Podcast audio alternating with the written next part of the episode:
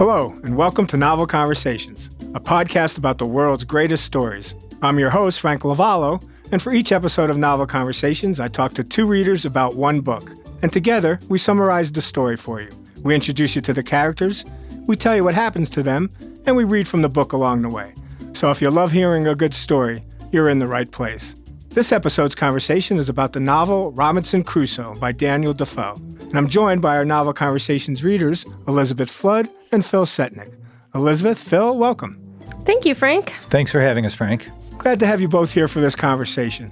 Before we get started, I want to give a quick introduction to Robinson Crusoe. First published on April 25th of 1719 and originally taken as a work of nonfiction, the biographical facts of Robinson Crusoe are given at the start of the novel by an anonymous editor. The first edition credited the work's protagonist, Robinson Crusoe, as its author, leading many readers to believe he was a real person and the book a travelogue of true incidents. Epistolatory, confessional, and didactic in form, the book is presented as an autobiography of the title character, whose birth name is Robinson Kreutznaer, a castaway who spends almost 30 years on a remote tropical island near Trinidad encountering cannibals, captives, and mutineers before being rescued. It was published under the full title, and give me a second here to take a full breath The Life and Strange, Surprising Adventures of Robinson Crusoe of York, Mariner, who lived eight and twenty years all alone on an uninhabited island on the coast of America near the mouth of the great river of Orinoco. Having been cast on shore by shipwreck, wherein all the men perished but himself, with an account how he was at last as strangely delivered by pirates. Wow. That's quite a title, isn't it? Despite its simple narrative, Robinson Crusoe was well received in the literary world.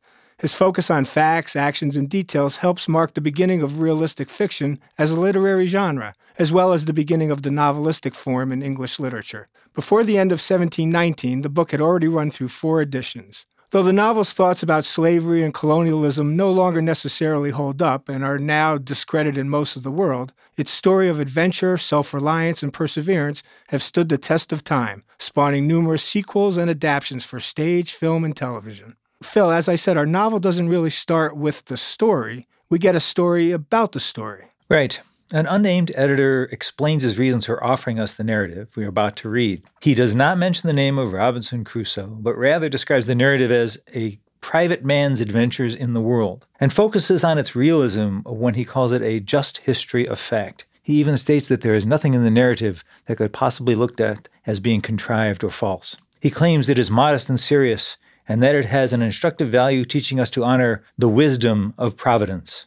Thus, the editor says he's doing a great service to the world in publishing Crusoe's tale. Well, Elizabeth, how does the story of Robinson Crusoe begin? A man named Robinson Crusoe records his own life story, beginning with his birth in 1632 in the English city of York. Crusoe's father was a German, originally named Kreutznaer. Crusoe is the youngest of three brothers, the eldest being a soldier and the second one having vanished mysteriously. As the youngest son in the family, Crusoe is expected to inherit little, and as a result, his father encourages him to take up the law. But Crusoe's inclination is to go to sea. His family strongly opposes this idea, and his father gives him a stern and rather lengthy lecture on the value of accepting a middle station in life. Crusoe res- resolves to follow his father's advice, but when one of his friends embarks for London, Crusoe succumbs to temptation and boards the ship. A storm develops near Yarmouth, the weather so bad that Crusoe fears for his life and prays to God for deliverance. The ship nearly founders, but all are saved. And Elizabeth, as he will many, many times throughout the novel, Crusoe sees this storm as a sign. Yes, he sees the ordeal as a sign that he should give up sea travel, and his friend's father warns him against setting foot on a ship again, echoing his own father's warning. And Crusoe, he does see it as a warning. But he doesn't take the warning. Crusoe parts with his friend and proceeds to London by land, where he meets a sea captain who proposes that Crusoe accompany him on an upcoming merchant voyage. Writing to his family for investment money, Crusoe sets off with 40 pounds worth of trinkets and toys to sell abroad. He makes a net income of 300 pounds from this trip and considers it a great success. Yeah, that went pretty well. I think he might as well try it again. Taking 100 pounds with him and leaving the remaining 200 pounds with a widow whom he trusts, Crusoe sets off on another merchant expedition, hoping for more success and more wealth. Elizabeth, the uh, widow? Appearing briefly, but on two separate occasions in the novel, the widow keeps Crusoe's 200 pounds safe in England throughout all his 35 years of journeying. wow. Phil, another success? No, no. This time he is pursued by Moorish pirates off the coast of Sallee in North Africa. His ship is overtaken and Crusoe is enslaved, the only Briton among his Moorish master's slaves. Crusoe is assigned the task of fishing because of his natural skill. One day, the slave's fishing vessel gets lost in fog, and the master installs a compass on board. The master also stores some gunpowder on board in preparation for a shooting party but the guests do not come. Well, that kind of sounds convenient. so Crusoe sets off on a fishing expedition with two other slaves, a man named Ismail and a boy named Xury. Sneaking up behind Ismail, Robinson pushes him into the water. Ismail swims alongside the boat and begs to be taken in, but Crusoe pulls a gun on him and tells him to return to shore or else be killed. Crusoe then asks Xury whether he will accompany him and serve him faithfully, and Xury agrees. By evening, Crusoe calculates they have sailed 150 miles south of Sallee. They see wild creatures on shore that Crusoe recognizes as lions. They proceed southward toward what Crusoe believes are the Cape Verde or Canary Islands. After meeting his Anglo Brazilian neighbor, Crusoe conceives a plan to become a tobacco planter. For two years, Crusoe earns only enough on which to subsist, but in the third year, he begins to do well. Having told the Portuguese captain of the 200 pounds he left in England, the captain arranges to have 100 pounds sent to Crusoe in Brazil, along with many gifts besides. After receiving what the captain sent, Crusoe feels quite well off. And eager for slave labor to extend his business further, he agrees to an acquaintance's plan to sail to Guinea for more black slaves in exchange for his own share of the slaves. So, after writing a will, leaving half his possessions to the Portuguese captain, Crusoe sets sail for Guinea on September 1st, 1659, with a cargo of trinkets with which to buy slaves. Sailing up the South American coast, the ship encounters a storm and two men are lost.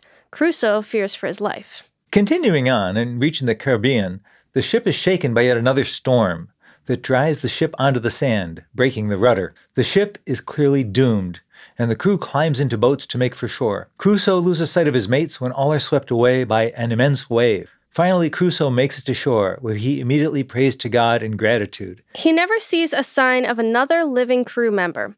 After drinking some fresh water and finding a tree in which to sleep, Crusoe spends his first night on the island. Awakening the next morning refreshed, Crusoe goes down to the shore to explore the remains of the ship.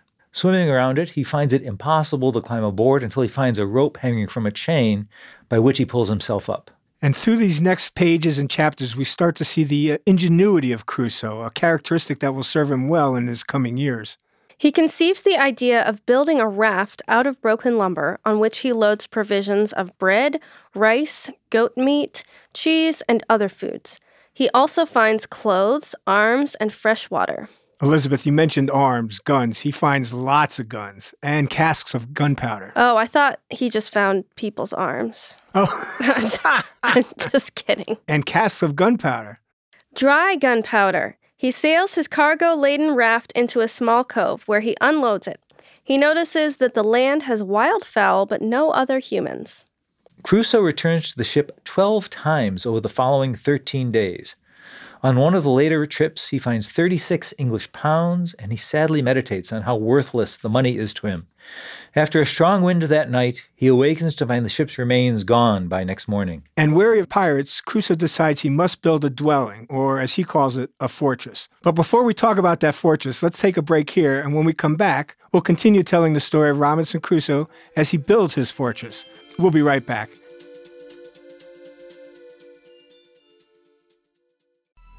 Coming up on 5 Minute News, I'm Anthony Davis. You might think it's partisan because maybe it's critical of one side or the other, but it's not. It's just the truth. And I think that's also something that's kind of unusual for Americans listening to the radio or to podcasts because the news landscape in the States has been so partisan for so many decades. So, five minute news is verified, truthful, independent, unbiased, and essential world news daily.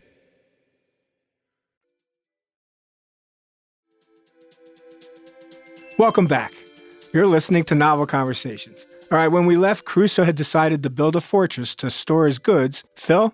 He chooses a spot with a view of the sea, protected from animals and the heat of the sun, and near fresh water. He drives wooden stakes into the ground, using them as a frame for walls.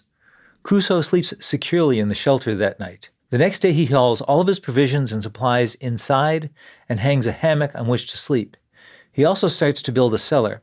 This area that he is in backs up against a hillside, and there is a bit of an indentation, a bit of a cave in the hillside. And he's not carving into rock, he's carving into sandy soil, as it were, to create this, this cave area. Right. During a thunderstorm, he suddenly worries about his gunpowder supply, which he then separates from the other supplies and stores in the cellar. He discovers wild goats on the island. He kills one and then sees that it had a kid, which he also kills. On about his 12th day on the island, Crusoe erects a large cross on which he inscribes the date of his arrival, September 30th, 1659.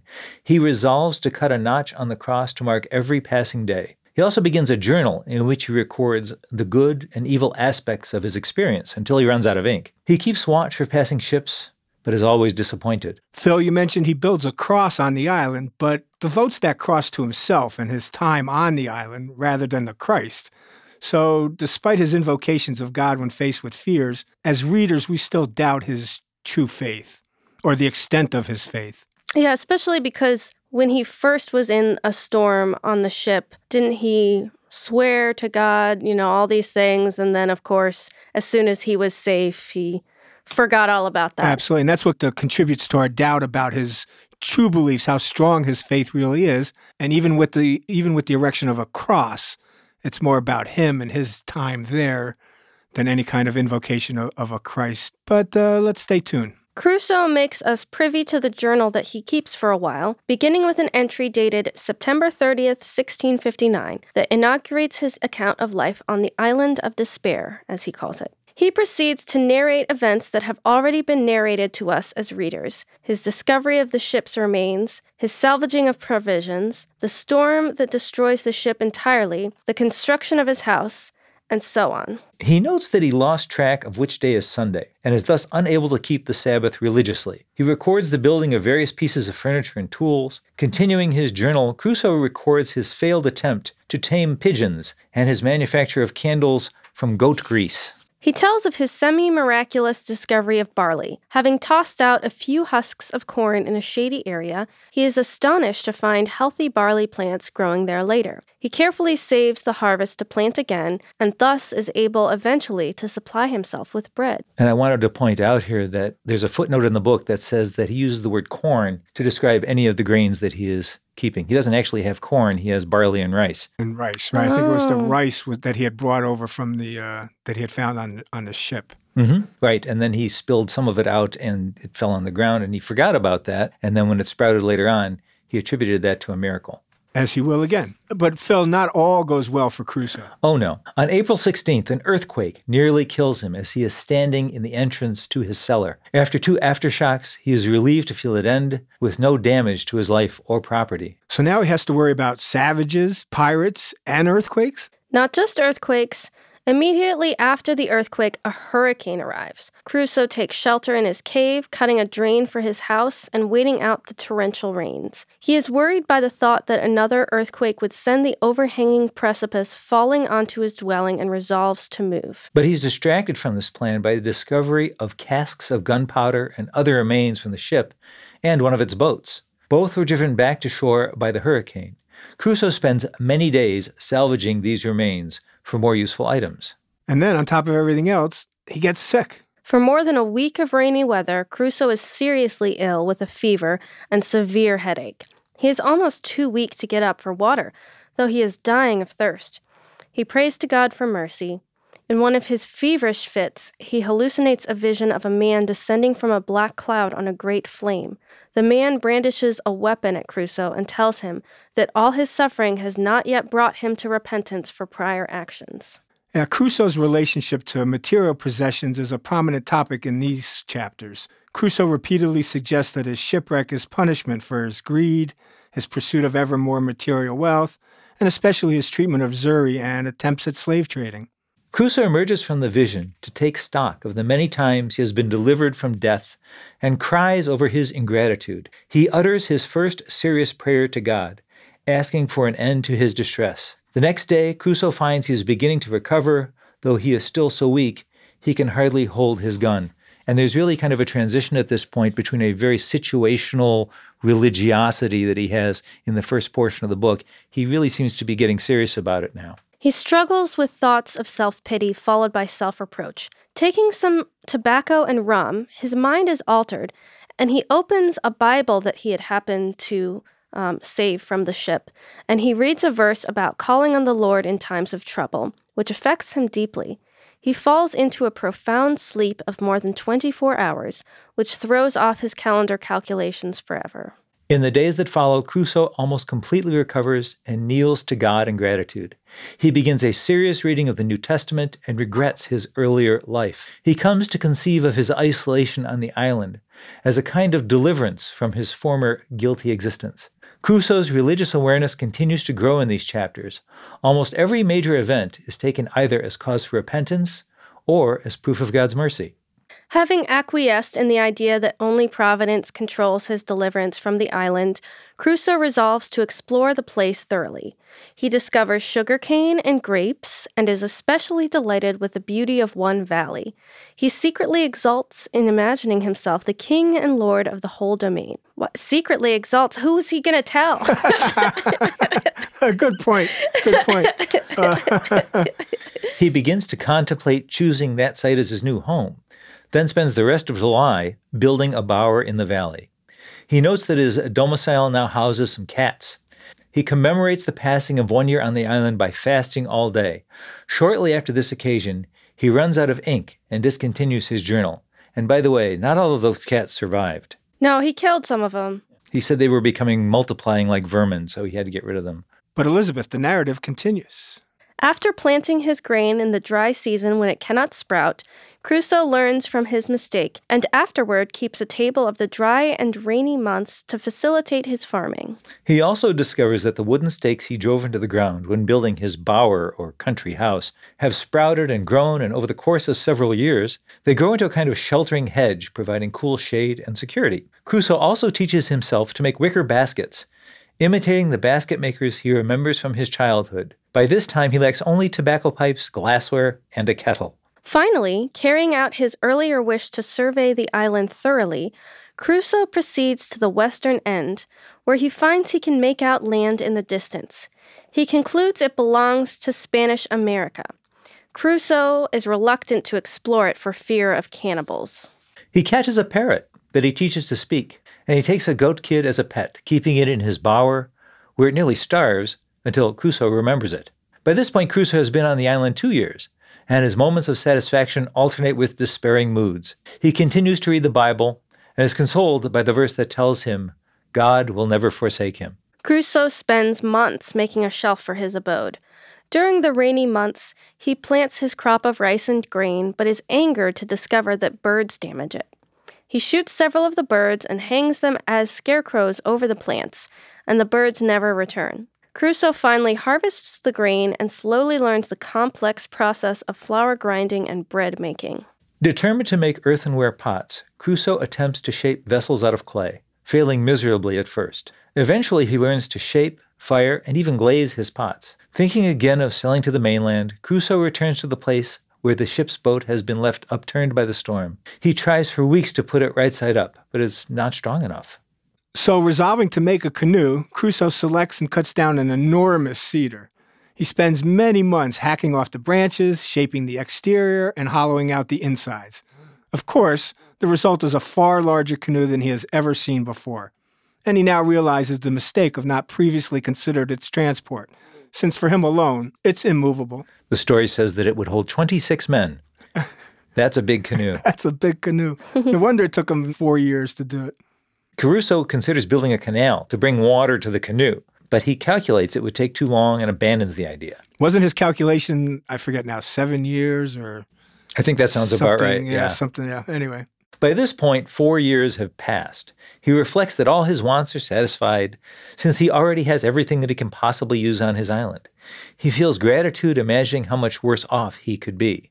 Next, Crusoe undertakes to make himself some new clothing out of animal skins, and he also constructs an umbrella. Of, of cats, right? I think it was.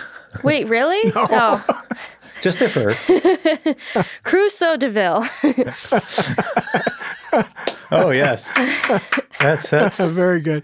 Building a smaller canoe, he sets out on a tour around the island. He gets caught in a dangerous current that threatens to take him out to sea and away from the island forever. And when he is saved, he falls to the ground in gratitude. Growing alarmed by his low supply of gunpowder, it having been 11 years by this point, and wondering how he will feed himself if unable to shoot goats, Crusoe decides he must learn animal husbandry and tries to catch a small number of goats. He builds a pit in which he traps three young kids, and within a year and a half, Crusoe has a flock of 12 goats. He learns to milk them, setting up a dairy that provides him with cheese and butter. At this point, he provides us with a brief inventory of his island holdings. He has two plantations on the island the first, his original home or castle, the second, his country seat. He has a grape arbor, fields under cultivation, and enclosures for his cattle, or the goats. The days pass and he reflects on his possessions and his successes. He makes his greatest discovery, and everything changes in an instant. But first, let's take a break, and when we come back, we'll detail Crusoe's greatest discovery. We'll be right back.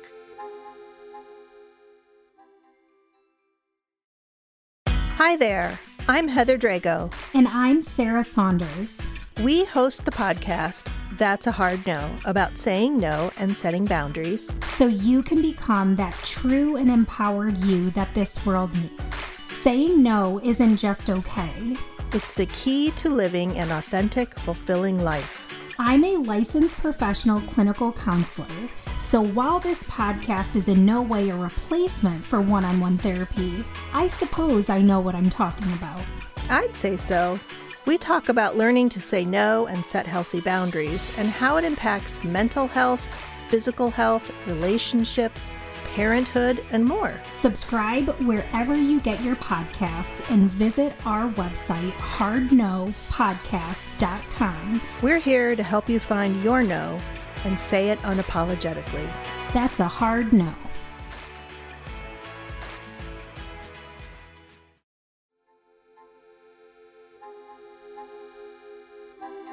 Welcome back. I'm Frank Lavallo, and you're listening to Novel Conversations. All right, when we left, I said we'd detail Crusoe's greatest discovery.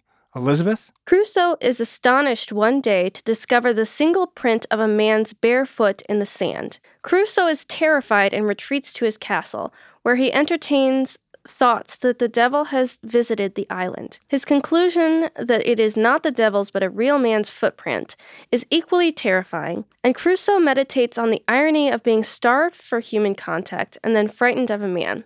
And Crusoe's discovery of a mysterious single footprint in the sand is one of the most unforgettable and significant events in this novel. It condenses into one moment Crusoe's contradictory attitudes toward other humans. Elizabeth, as you said, he'd been craving human society, yet when it arrives, he's deeply afraid of it. Driven wild by fear, Crusoe fortifies his home and raises guns around it, keeping watch whenever possible. Concerned about his goats, he contrives to dig an underground cave in which to herd them every night and creates another smaller pasture far away to keep a second flock. Crusoe spends two years living in fear, waiting wow. and watching and watching and waiting.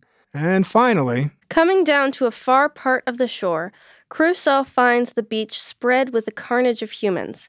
Once he realizes that he is in no current danger of being found by the cannibals, Crusoe's thoughts turn to killing them as perpetrators of wicked deeds and thereby saving their intended victims. Waiting every day on a hillside, fully armed, Crusoe eventually changes his mind, thinking that he has no divine authority to judge humans or to kill. He also realizes that killing them might entail a full scale invasion by other savages. But Crusoe describes the measures he takes to avoid being spotted by the cannibals. He rarely burns fires, removes all traces of his activities when leaving a place, and even devises a way to cook underground.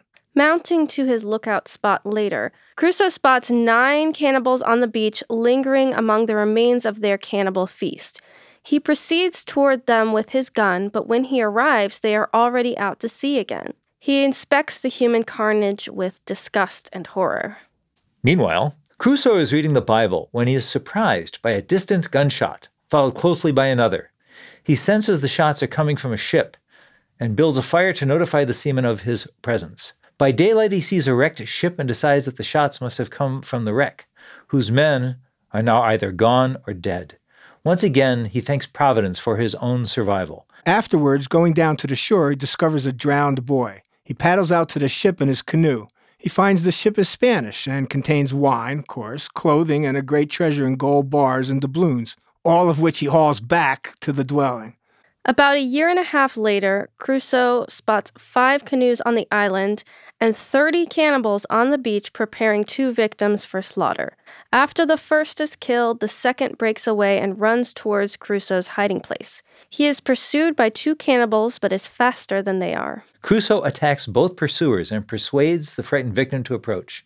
Finding Crusoe friendly, the native vows devotion to his liberator. After burying the remains of the two pursuers so as not to be tracked later, Crusoe and the native return to his camp, where the native sleeps. Crusoe names him Friday to commemorate the day on which Crusoe saved his life. Friday again asserts his subservience to Crusoe. Crusoe teaches him simple English words and clothes him. Returning together to the slaughter scene, Crusoe has Friday clean up the bones and skulls and tries to convey to him the horror of cannibalism. Crusoe is delighted with his new companion and teaches him to eat goat meat instead of human flesh. He realizes he must expand his grain cultivation, which Friday helps him to do.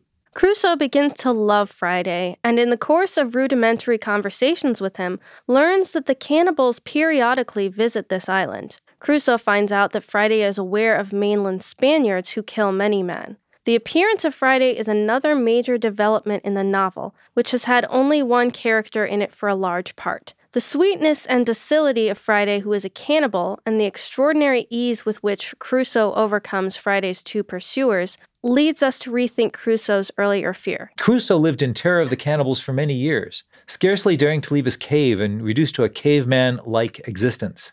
Then, in only a few minutes, he stops two cannibals, and makes another his lifelong servant. You know, the affectionate and loyal bond between Crusoe and Friday, it's a remarkable feature of this early English novel. Indeed, it's striking that this tender friendship is depicted in an age when Europeans were engaged in the large scale devastation of non white populations across the globe. But, in accordance with the Eurocentric attitude of the time, Defoe ensures that Friday is not really Crusoe's equal in this novel. He's clearly a servant and an inferior in rank, power, and respect. And if I can throw in about what you mentioned about the large scale devastation, this entered into Crusoe's thinking earlier on when he was laying in wait for the cannibals to appear so he could slaughter them, which would make him no better than the Spaniards who were wreaking such havoc on the in the Americas for no reason at all other than they perceived the people there to be less than they were. Agreed, and I and I we will mention this again a little later. But this is, I believe, the point of Defoe is to give us this uh, explicit portrayal of cannibals and, if you will, savages, and then shows us that the Europeans are just as savage as the cannibals. Right. Nevertheless, when Crusoe describes his own singular satisfaction in the fellow himself and says, I began really to love the creature, his emotional attachment seems sincere, even if we object to Crusoe's treatment of Friday as a creature rather than a human being. Crusoe attempts to educate Friday in religious matters and finds that his servant easily understands the notion of God, but Friday has more difficulty understanding the devil, not grasping why God does not rid the world of this evil being permanently. The age old question, the, the, the problem of evil. And Crusoe has trouble answering this question. Friday reports that the cannibals have saved the men from the shipwreck discovered by Crusoe before Friday's liberation, and that those men are living safely among the natives now. When Friday expresses a yearning to return to his country, Crusoe fears losing him, and when Crusoe considers trying to join the shipwreck survivors, Friday becomes upset and begs Crusoe not to leave him. Together, the two build a boat in which they plan to sail to Friday's land in November or December. But before Crusoe and Friday have a chance for their voyage to the cannibals' land, the cannibals return to Crusoe's island. 21 natives come in three canoes to carry out another cannibalistic attack on three prisoners. Hesitant on moral grounds to kill so many, Crusoe reasons that since Friday belongs to an enemy nation, the situation can be construed as a state of war in which killing is permissible. Approaching the shore, Crusoe observes that one of the prisoners is Spanish, and Crusoe and, and Friday fall upon the cannibals and quickly overcome them with their superior weapons, allowing only four to escape. Friday is overjoyed to find that another of the prisoners is his own father. Crusoe and Friday feed the day's prisoners and take them back to Crusoe's dwelling, where a tent is erected for them. After conversing with Friday's father and the Spaniard, Crusoe revisits his earlier dream of returning to the mainland. Crusoe asks the Spaniard whether he can count on the support of the remaining men held on the cannibals' territory. The Spaniard says yes, but reminds Crusoe that food production would have to be expanded to accommodate so many extra men. With the help of his new workers, Crusoe increases his agricultural capacity. He gives each of the new men a gun. Crusoe's story, which has until now been mainly about his own individual survival, takes on a strong political and national dimension when Crusoe wonders whether he can trust the other 16 Spaniards, who are, historically, often enemies of the British. Ironically, as we will soon see, it turns out that he can trust these foreigners much more than he can trust his own countrymen, the eight English mutineers he soon encounters. One day, Friday comes running to Crusoe with news that a boat is approaching the island, and Crusoe, with his spyglass, discovers it to be English. Crusoe is suspicious. Near the shore, Crusoe and Friday discover that the boat contains 11 men, three of whom are bound as prisoners. Friday suspects that the captors are preparing for cannibalism. When the eight free men wander around the island, Crusoe approaches the prisoners, who mistake him for an angel. It turns out both the prisoners and the captors are Europeans, English, in fact. One prisoner explains that he is the captain of the ship and that the sailors have mutinied. Crusoe proposes that in exchange for liberating him and the other two, he and Friday should be granted free passage to England. The captain agrees, and Crusoe gives him a gun. I think the Europeans now arriving after the mutiny is Defoe's method of emphasizing the similarities between the native people and the Europeans. Both groups can be violent and murderous, yet both groups can also produce individuals like Crusoe and Friday who are kind and good. Elizabeth, I agree. Generalizing them into good and the bad or to civilized and the wild proves impossible. That's Defoe's point. Crusoe realized that the other seamen may notice something wrong and send more men on shore to overpower Crusoe's men. They disable the boat to prevent the additional men from escaping. Sure enough, ten seamen come in from the ship to discover the boat destroyed. Leaving three in the second boat as watchmen, the other seven come ashore. Crusoe then sends Friday and another to shout at the men from various directions, and Crusoe succeeds in confusing and tiring them so that they are finally separated. The men in the boat eventually come inland and are overwhelmed by Crusoe's stratagems. On behalf of Crusoe, the captain, finally addressing the remaining men, offers to spare everybody's life except that of the ringleader if they surrender now. All the mutineers surrender. The captain makes up a story that the island is a royal colony and that the governor is preparing to execute the ringleader the next day. Having defeated the mutineers, Crusoe decides that it is time to seize the ship, and he tells the captain of his plans. The captain agrees. Crusoe and the captain intimidate the captive mutineers with a fictitious report that the island's governor intends to execute them all, but would pardon most of them if they help seize the ship. To guarantee the men's promises, Crusoe keeps five hostages. The plan works. The rebel captain on the ship is killed and the ship is reclaimed. When Crusoe glimpses the ship, he nearly faints from shock.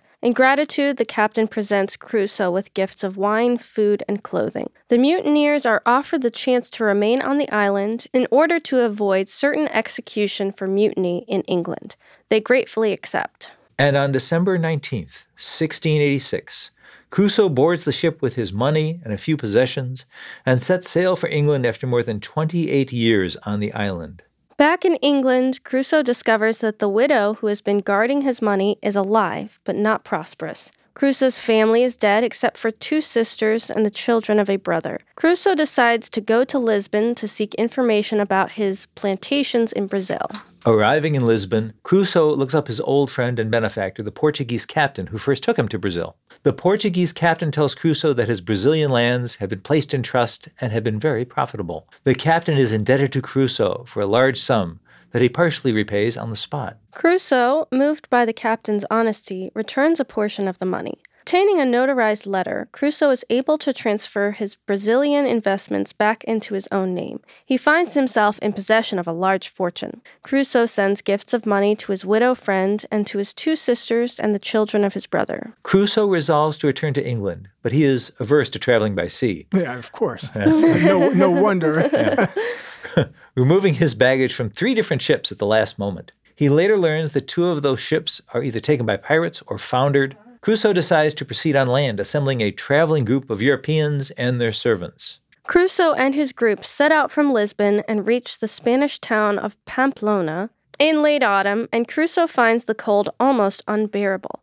The snow is excessive, forcing the group to stay several weeks in Pamplona.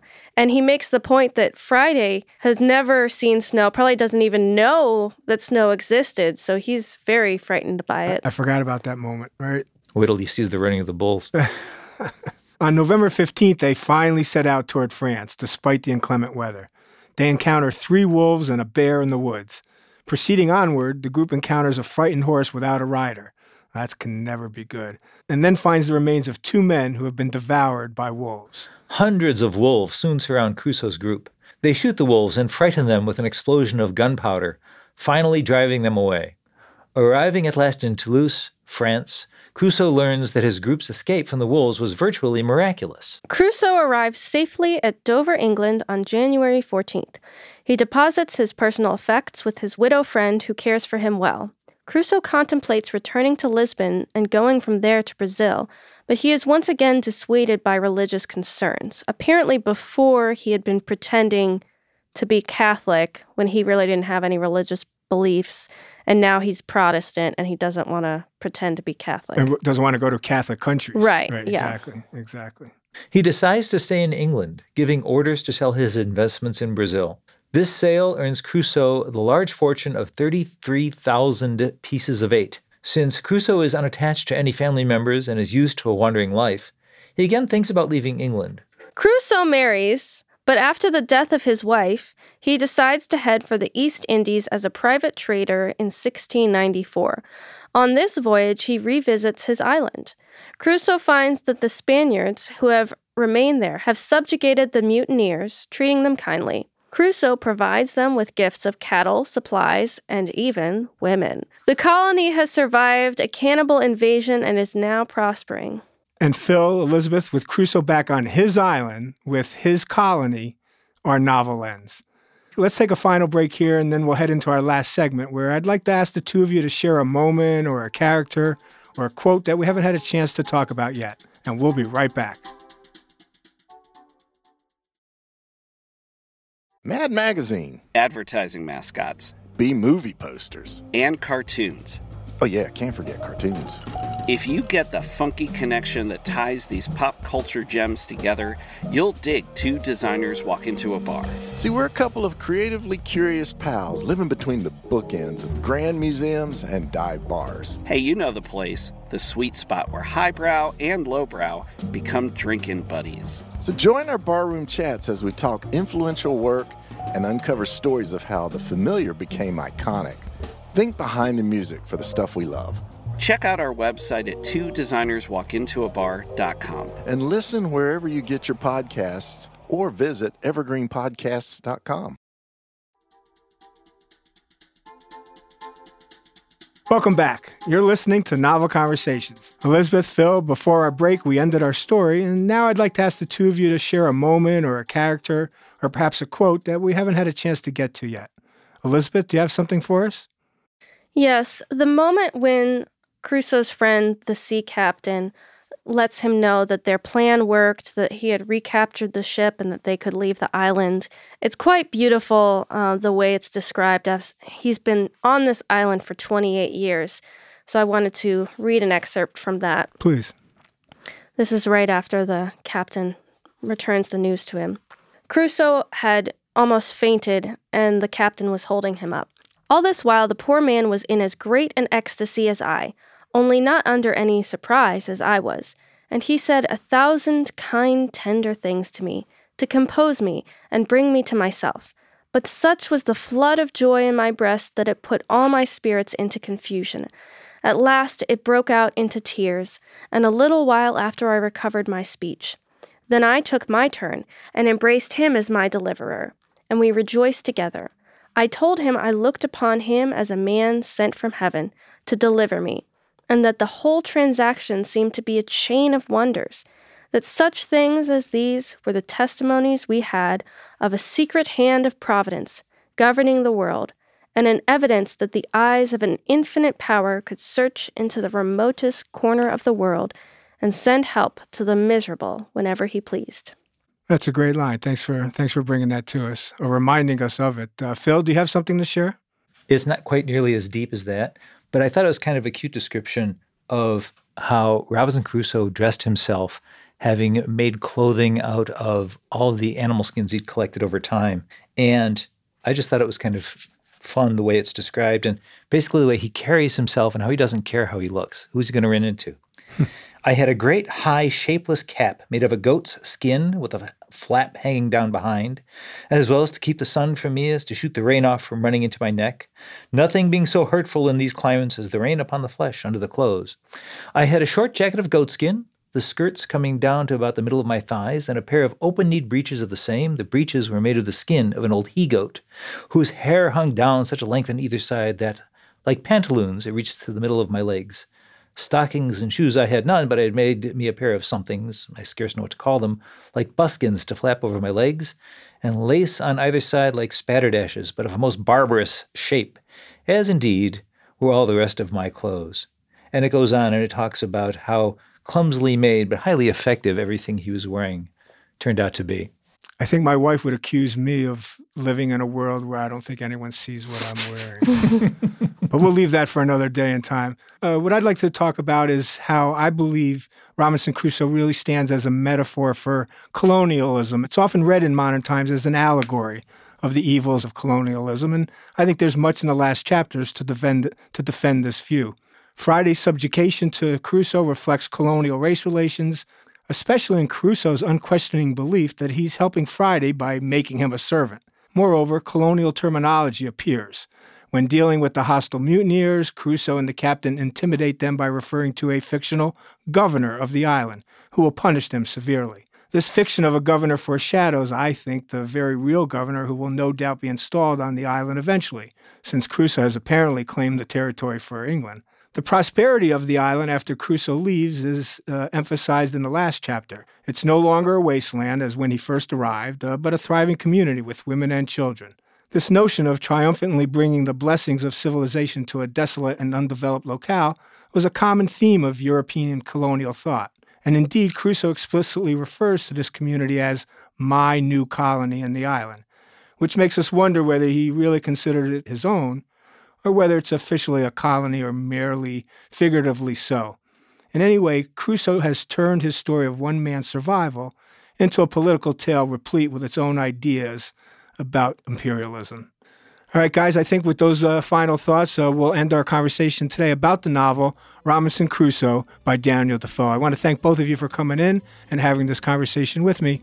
I really hope you guys enjoyed it as much as I did. Very much. Thank you. Thank you so much. Thank you, guys. I'm Frank Lavallo, and you've been listening to Novel Conversations. Thanks for listening to Novel Conversations. If you're enjoying the show, please give us a five star review wherever you listen to podcasts. You can find us on Instagram at Novel Conversations. Follow us to stay up to date on upcoming episodes and in anything else we've got in the works. I want to give special thanks to our readers today Elizabeth Flood and Phil Setnick. Our sound designer and producer is Noah Fouts, and Grace Sienna Longfellow is our audio engineer. Our executive producers are Bridget Coyne and Joan Andrews. I'm Frank Lavallo. Thank you for listening. I hope you soon find yourself in a novel conversation all your own.